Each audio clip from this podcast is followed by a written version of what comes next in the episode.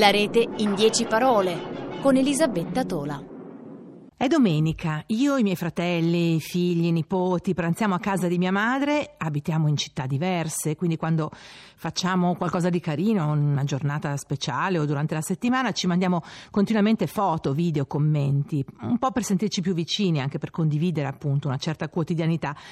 Mia mamma però si sente sempre esclusa, è tutto un chiedere dove posso vedere queste foto, come fate a parlarvi in video, come mai non riesco a vedere questi messaggi. Così lo scorso Natale abbiamo fatto fatto il grande passo. Abbiamo deciso di regalarle uno smartphone. Che cos'è? Cos'è questo rumore? È, è su di me! È il cellulare che ti ho preso. Clifton ti ha mandato un messaggio così impari a rispondere. Ah. Eh, ma che non funziona! Faccio io. Caro Drac. Ora puoi rispondere a Clifton. D'accordo, va bene. Ma come si fa? Forse sono le unghie. È facile, guarda, scrivo a Mavis. Noi due non potremo più restare un po' da soli. Ho bisogno di sentirmi amato anch'io. E invia! Ok, così mi hai fatto vedere che sei patetico.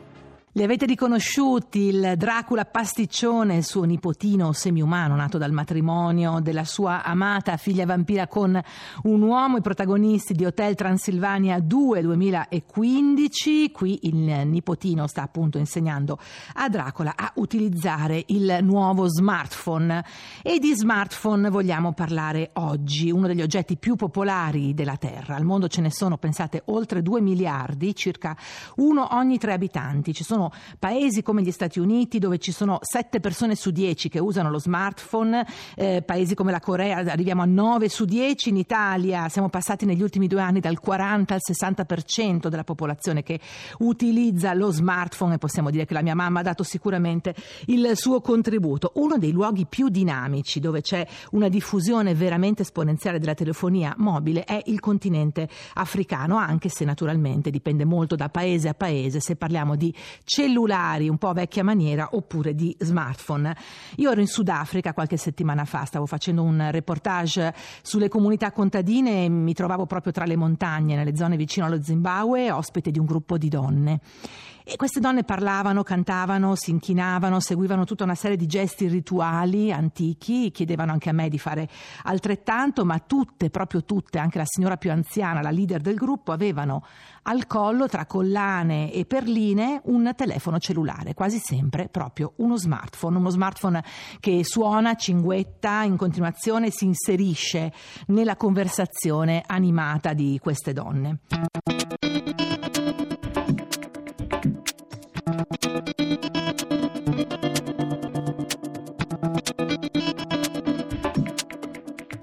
Lo smartphone non è solo un telefono cellulare, è un telefono cosiddetto intelligente, un computer vero e proprio, dotato anche di un sistema operativo. L'intelligenza di questo strumento sta nel combinare diverse funzioni in un unico oggetto potente che ci permette di fatto di controllare e gestire moltissimi aspetti della nostra vita quotidiana. Con lo smartphone possiamo naturalmente fare tutte le cose classiche, cioè telefonare, mandare messaggi, possiamo però anche scattare foto, fare video, possiamo condividerle in maniera immediata con parenti lontani, amici e colleghi, possiamo registrare una conversazione, fare una ricerca in rete usando anche la ricerca vocale, quindi senza bisogno di digitare sullo schermo e possiamo poi appunto navigare in rete utilizzando dei browser come quelli che usiamo al computer, Chrome, Firefox, Safari, Explorer e altri. Possiamo giocare ai giochi più noti come possono essere Minecraft, Angry Birds, adesso Pokémon Go, ma insomma tantissimi altri milioni di giochi. E poi possiamo guardare film, ascoltare musica, andare sui social come Facebook, Twitter, YouTube, Instagram e tutti quelli di cui parleremo in una delle prossime puntate. Quando lo compriamo lo smartphone ha già alcune funzioni di base installate, ma la differenza la fanno le app, le applicazioni che possiamo scaricare, ce ne sono veramente tantissime e rendono il nostro telefono multifunzionale. Come si scaricano queste app? Si scaricano eh, alcune gratuitamente, altre a pagamento, di fatto da un sito web che funziona come un vero e proprio mercato online. Eh, che sia il Play Store eh, o l'iTunes Store, che sono i due più comuni, oppure altri mercati alternativi come Aptoide o altri, quindi sistemi più o meno di nicchia, di fatto questi sono servizi che permettono di fare ricerca tra le app che ci interessano sia per tipologia che per prezzo. Ci sono app davvero per tutti i gusti, quelle per partecipare, e frequentare i social media, quelle per condividere le foto, quelle per mandare appunto eh, messaggi di ogni tipo, per monitorare le previsioni del tempo, per eh, vedere anche le notizie oppure leggere quotidiani e riviste, per ascoltare la radio, per giocare in borsa, per giocare e basta, non c'è davvero limite alla fantasia.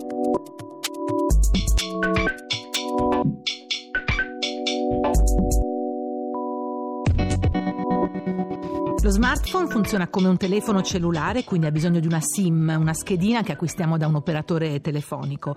Ci sono molti piani tariffari diversi dipendono naturalmente da eh, quanto vogliamo usarlo come telefono, quanti messaggi vogliamo inviare oppure quanto vogliamo navigare in rete. Per navigare in rete il nostro smartphone ci offre due possibilità. La prima è di collegarlo alla rete wifi quando questa è disponibile. Per esempio se abbiamo il wifi a casa, in ufficio, se c'è wifi in albergo, albergo in cui stiamo eh, soggiornando oppure nella biblioteca in cui stiamo lavorando, eh, dobbiamo però sapere che la copertura del nostro territorio con il wifi è ancora a macchia di leopardo. Ci sono alcuni hotspot nelle città, in qualche caso è possibile collegarsi anche dalle piazze, ma eh, sicuramente in molti casi la rete wifi ancora non è disponibile. Se non c'è il wifi e vogliamo comunque usare eh, internet, è necessario che il nostro smartphone smartphone abbia anche un piano dati. È importante sapere che se navighiamo molto consumiamo molti dati. I servizi di eh, chat o di scambio messaggi ne consumano pochi, ma quando invece ci scambiamo fotografie, immagini ad alta risoluzione, quando guardiamo eh, video online, il consumo dei dati è molto più alto ed è quindi importante anche mh, mm, sapere che conviene non fare aggiornamenti del nostro telefono o non scambiare file troppo pesanti eh, quando stiamo navigando col nostro pacchetto dati ed è meglio aspettare di essere nuovamente collegati a un wifi.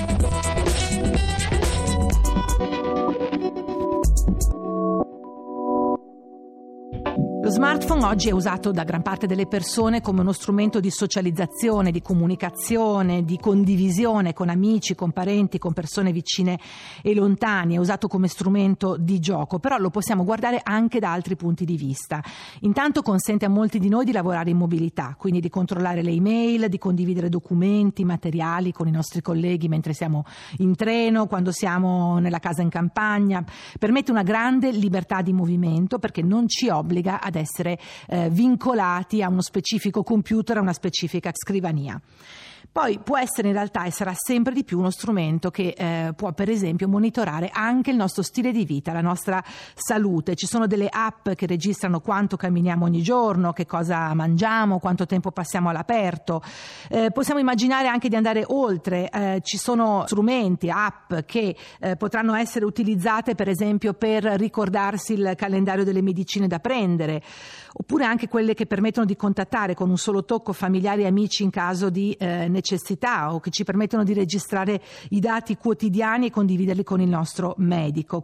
Con la diffusione sempre più spinta anche di sensori ambientali che sempre più indosseremo nei vestiti, negli oggetti che ci portiamo addosso, sarà poi possibile immaginare che il nostro smartphone diventi un vero e proprio strumento che eh, monitora la nostra vita man mano che ci muoviamo all'interno dell'ambiente, magari avvisandoci se ci sono condizioni anche di, di rischio, se ci sono certi inquinanti ambientali o se banalmente, per esempio, c'è un livello di pollini troppo elevato che può darci fastidio in caso di eh, allergia. Tutto questo può diventare molto invasivo, ma la chiave sta tutta lì, nell'idea che noi controlliamo il nostro telefono. Quando lo accendiamo, quando scarichiamo le app, possiamo attivare in un modo corretto le impostazioni di privacy, decidere se e quando vogliamo essere individuati, geolocalizzati, con chi vogliamo condividere i nostri dati, questo è naturalmente il primo passo, renderci conto che siamo proprio noi a dover stabilire il livello di vita